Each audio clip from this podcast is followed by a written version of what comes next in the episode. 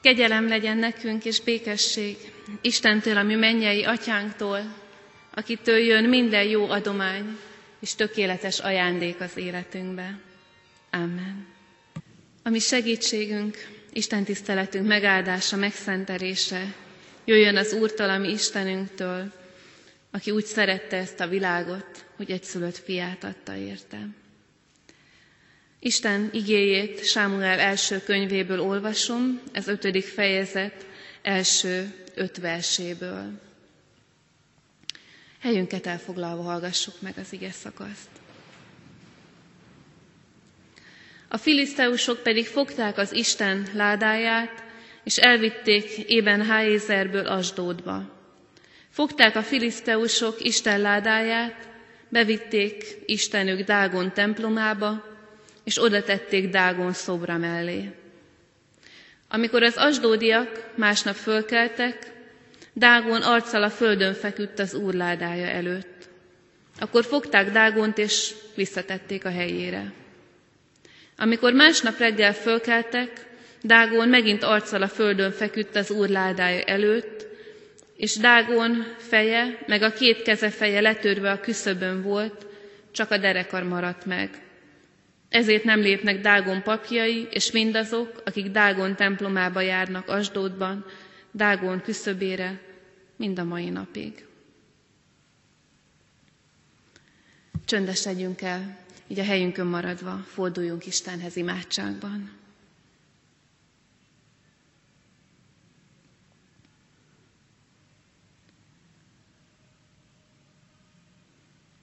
Urunk, Te vagy a menny és a föld teremtője, föntartója, nálad van minden hatalom.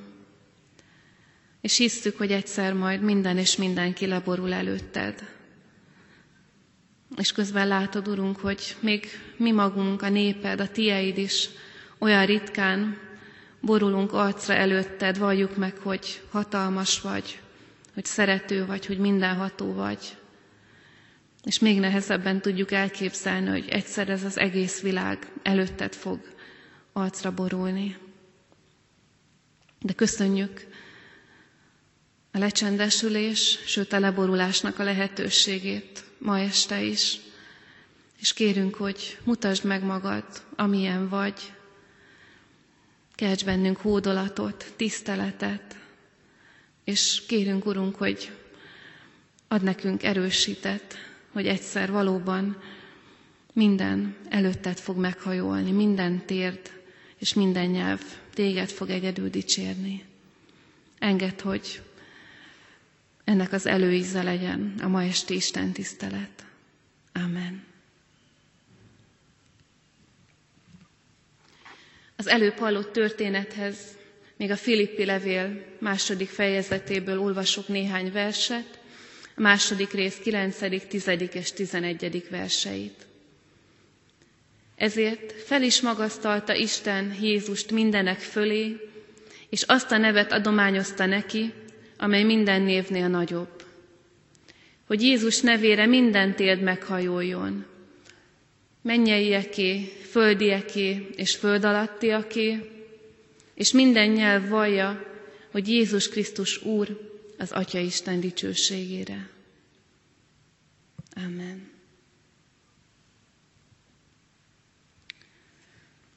Sok mindent keresünk a világban és az életben, vagy csak arra gondolunk, hogy a nyelvünk hányféle dologgal kapcsolja össze azt, hogy keresni. Keressük a pénzt, keressük a boldogulásunkat, akárhova megyünk, ha valamit el szeretnénk érni, akkor keressük rá az alkalmat,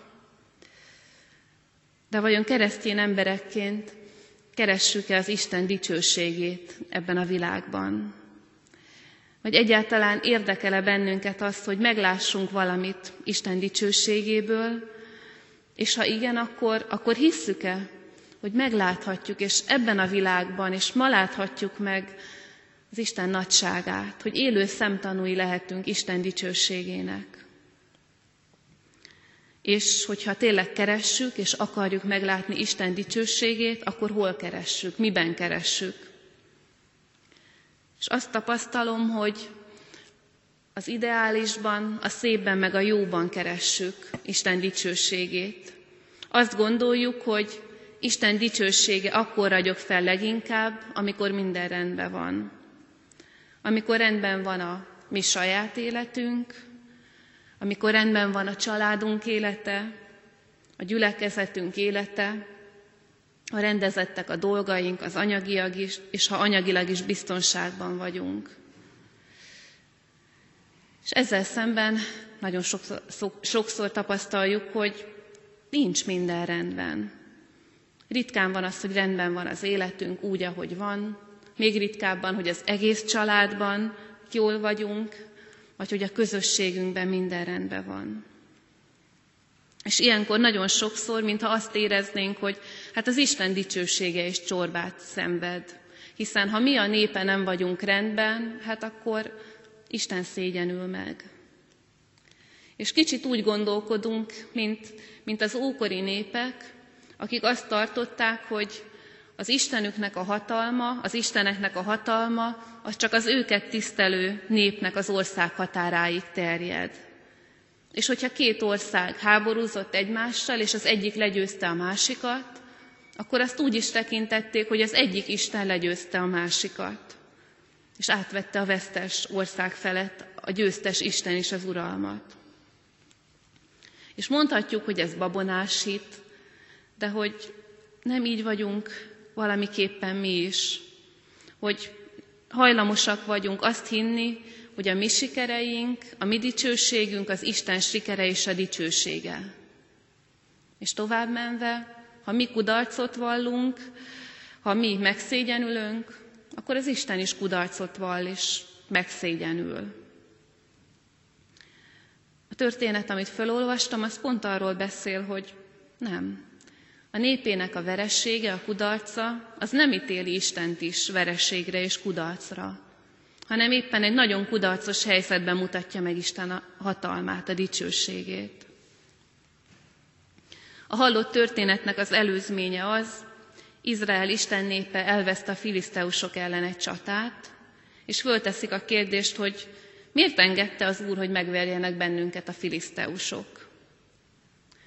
De, de igazából ez csak egy költői kérdés marad, nem igen válaszolnak rá, nem igen keresik, vagy kérdezik meg Istent, hogy mi történt, miért történt, hanem helyette fogják az Isten ládáját, ugye ami számukra Isten jelenlétét jelenti, és mint egy amulettet, vagy mint egy totemet, ami szerencsét hoz, viszik a harcba, és megtámadják a filiszteusokat. És az eredmény egy újabb és egy még nagyobb veresség. Sőt, ugye a filiszteusok elrabolják, zsákmányul ejtik az Isten ládáját.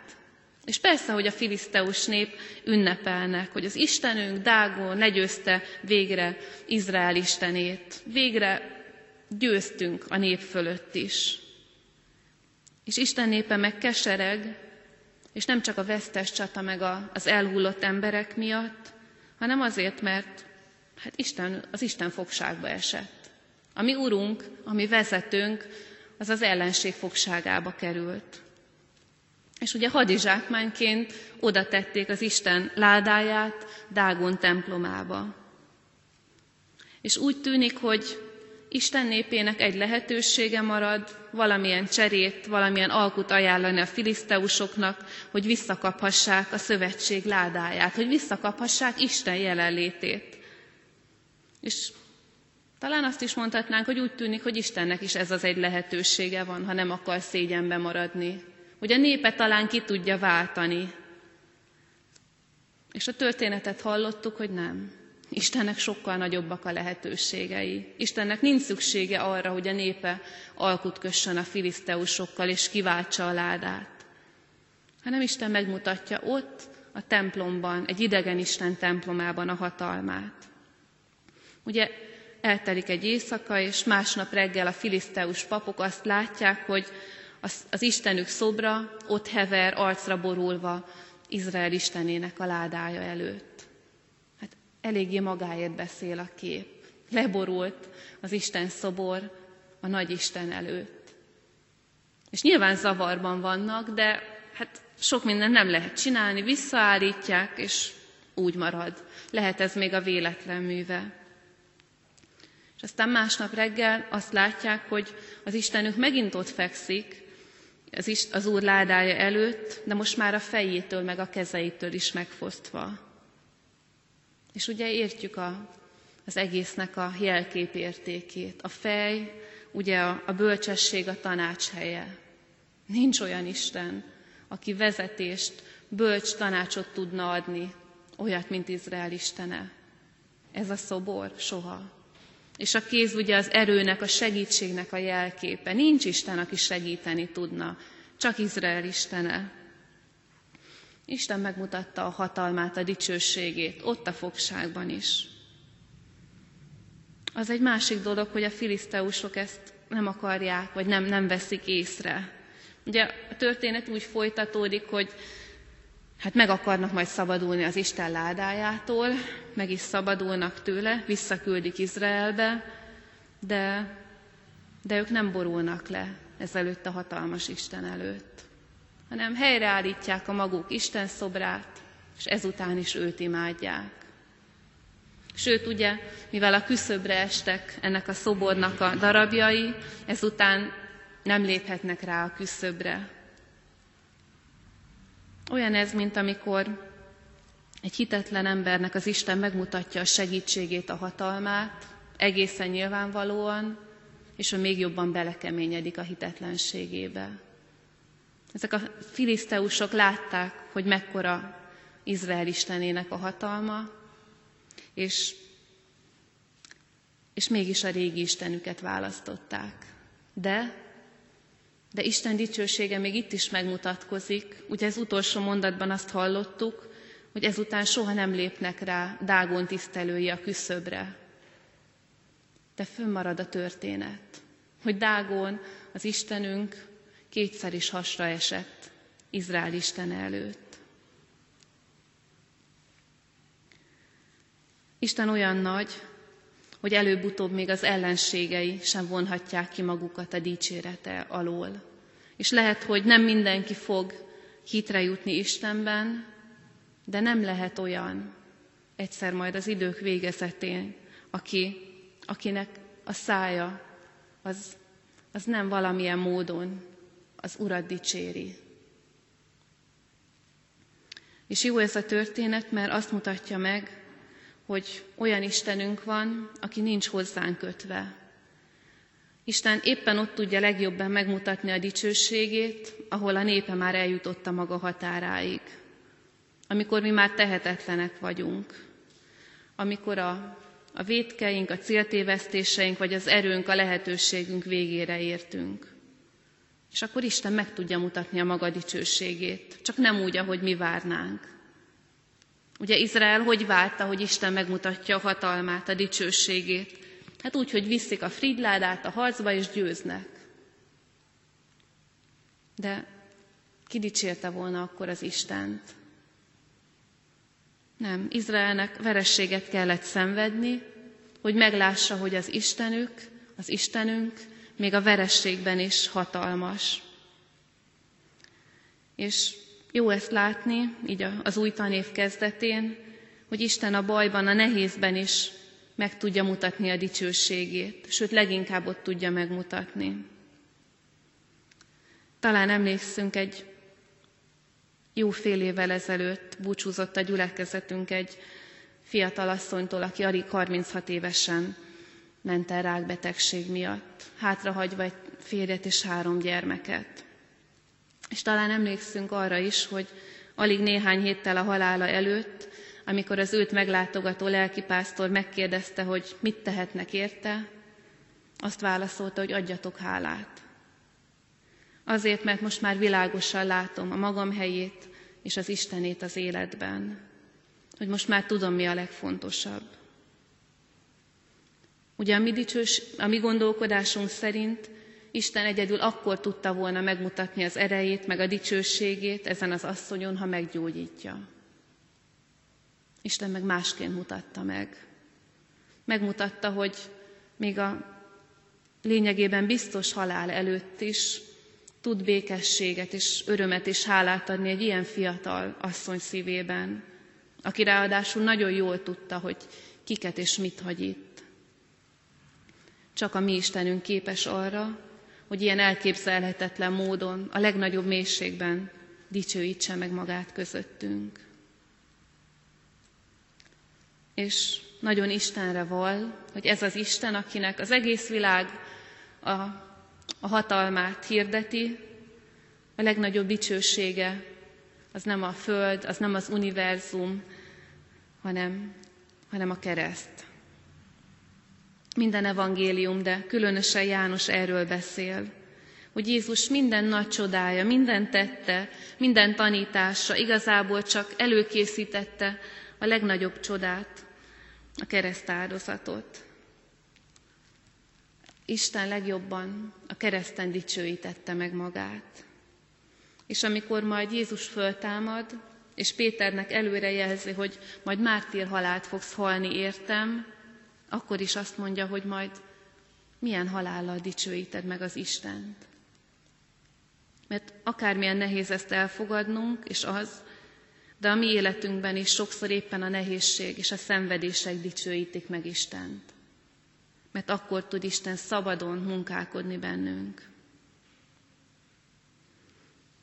És azt látjuk, hogy ez az egész történet még nagyon töredékes. Hogy itt-ott fölvillan a mi életünkben is, a közösségünk életében is Isten hatalma, Isten dicsősége.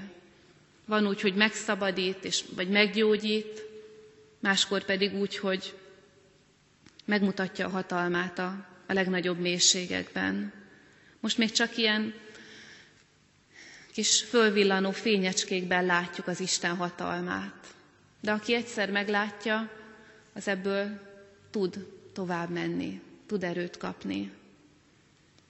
De a nagy hír az, és erről szólt az alapigénk is, hogy Isten azt ígéri, hogy eljön az idő, amikor amikor már csak az Isten dicsősége fog látszani.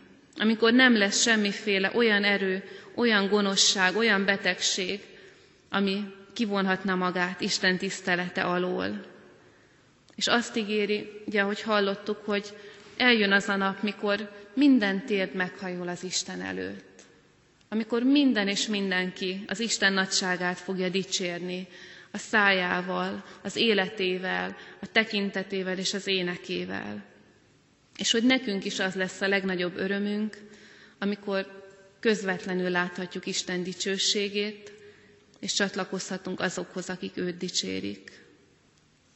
És addig is mi Isten népe keressük az Isten dicsőségét, és tiszteljük őt. Keressük a, a magasságokban, a szabadításokban, és keressük a mélységekben. És ne szégyeljünk időnként akár szó szerint is leborulni Isten előtt. Imádságban fejezzük ki, hogy mi vagyunk az aprók, mi vagyunk a rászorultak, és az Isten nagysága és dicsősége az elég nagy ahhoz, hogy mi is térdre hújjunk előtte. Reformátusok vagyunk, és az a jelmondatunk, hogy Solideo Gloria, egyedül Istenné a dicsőség. Hát lássuk meg az Isten dicsőségét ebben a világban, és adjuk is meg neki. És higgyük, hogy egyszer majd mindenki megadja az Istennek járó tiszteletet és dicsőséget. Amen. Jó nekünk, Urunk, hogy nem vagy hozzánk kötve, hogy akkor is hatalmas és dicsőséges Úr vagy, amikor mi gyengék, és mégis hozzánk kötötted magadat hogy Jézus, amikor olyan gyenge volt a kereszten, akkor volt a legerősebb. Amikor kigúnyolták, amikor minden veszni látszott, akkor volt ő győztes és dicsőséges. Bárcsak, Urunk, megtanulnánk tőled ezt, hogy úgy hordozzuk a Te dicsőségedet, hogy tudunk Jézus lelkületével beszélni, élni, imádkozni, cselekedni. Könyörgünk, hogy áraszt ki ránk Jézus szent lelkét, hadd legyen rajtunk is látható a Te dicsőséged. gyógyulásokban, szabadulásokban, vigasztalásokban, de a kudarcok között is. Hadd legyünk megtartott életűek. Hadd mutassa mindez a te nagyságodat, szeretetedet, dicsőségedet. Amen. Együtt imádkozzunk azzal az imádsággal, amire Jézus Krisztus tanított bennünket. Mi, atyánk, aki a mennyekben vagy, szenteltessék meg a te neved. Jöjjön el a te országod, legyen meg a te akaratod, amint a mennyben, úgy a földön is. Minden napi kenyerünket add meg nékünk ma, és bocsáss meg védkeinket, miképpen mi is megbocsátunk az ellenünk védkezőknek. És ne védj minket kísértésbe, de szabadíts meg a gonosztól, mert tiéd az ország, a hatalom és a dicsőség mindörökké. Amen.